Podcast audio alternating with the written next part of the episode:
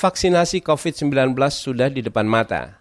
Pemerintah optimistis vaksin bisa digunakan mulai November mendatang. Namun mayoritas masyarakat masih ragu dengan manfaat vaksin. Komunikasi yang buruk dari pemerintah dinilai menjadi faktor penyebabnya.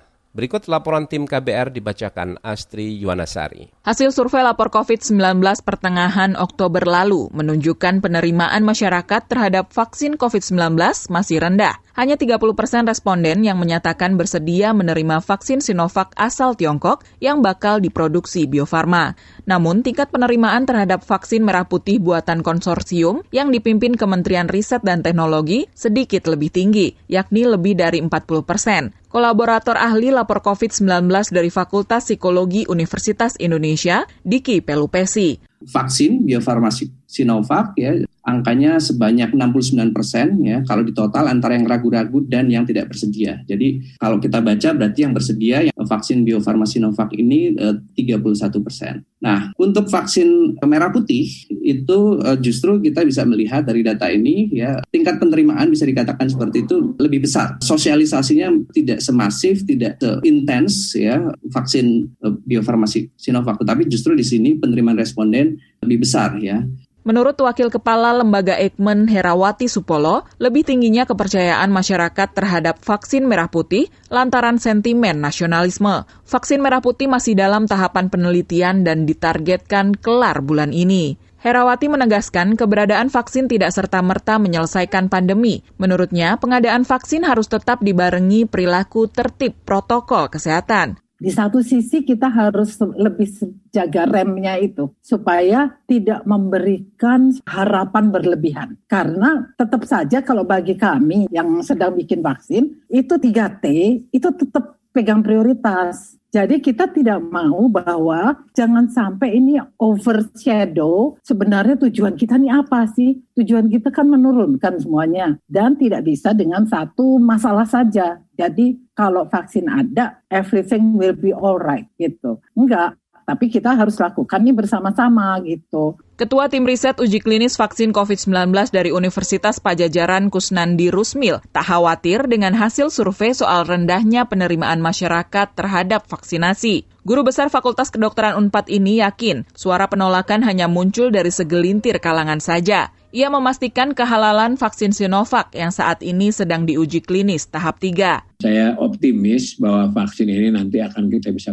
gunakan dengan sebaik-baiknya. Eh, masalah tadi yang ada masyarakat anti vaksin dan sebagainya nanti dengan perjalannya waktu itu nanti akan hilang sendiri. Menurut saya itu masih terbayang-bayang tentang masalah dulu masalah yang haram dan tidak haram gitu ya. Kusnandi lebih khawatir soal ketersediaan jumlah vaksin COVID-19. Vaksinasi yang dilakukan November atau Desember mendatang dipastikannya bukan dari Sinovac, melainkan hasil berburu vaksin impor yang dilakukan Menteri BUMN dan Menteri Luar Negeri. Vaksin Sinovac yang diproduksi Bio Farma diperkirakan baru diproduksi Januari tahun depan jika uji klinis berjalan mulus. Namun Kusnandi ragu, BUMN farmasi itu mampu langsung memproduksi 240 juta dosis. Ini lantaran bahan bakunya saja hingga kini belum tersedia. Sekarang kita lihat kan Pak eh, Erick Thohir, Pak Menkes, dan Ibu Menlu kan sekarang lagi nyari vaksin. Karena untuk buatan Bio Farma sendiri itu akan kurang ya. Dan memang uh, dunia semuanya sedang berebut beli vaksin. Walaupun vaksin ini belum keluar dari semua pabrik farmasi yang ada yang besar kayak uh, GlaxoSmithKline, AstraZeneca. Nah itu belum ada vaksinnya aja sekarang udah laku keras gitu, udah udah dibayar sama negara-negara kaya ya. Sementara itu Ketua Yayasan Pemberdayaan Konsumen Kesehatan Indonesia Marius Wijayarta menilai rendahnya penerimaan masyarakat terhadap vaksin akibat buruknya komunikasi pemerintah. Semestinya masyarakat diberi pemahaman rinci tentang prosedur pembuatan vaksin serta manfaatnya bagi kesehatan kesehatan. Pengalaman tentang vaksin di Indonesia kan komunikasinya kan buruk ya. Di vaksin juga belum tentu jaminan kan. Ada orang divaksin tampak malah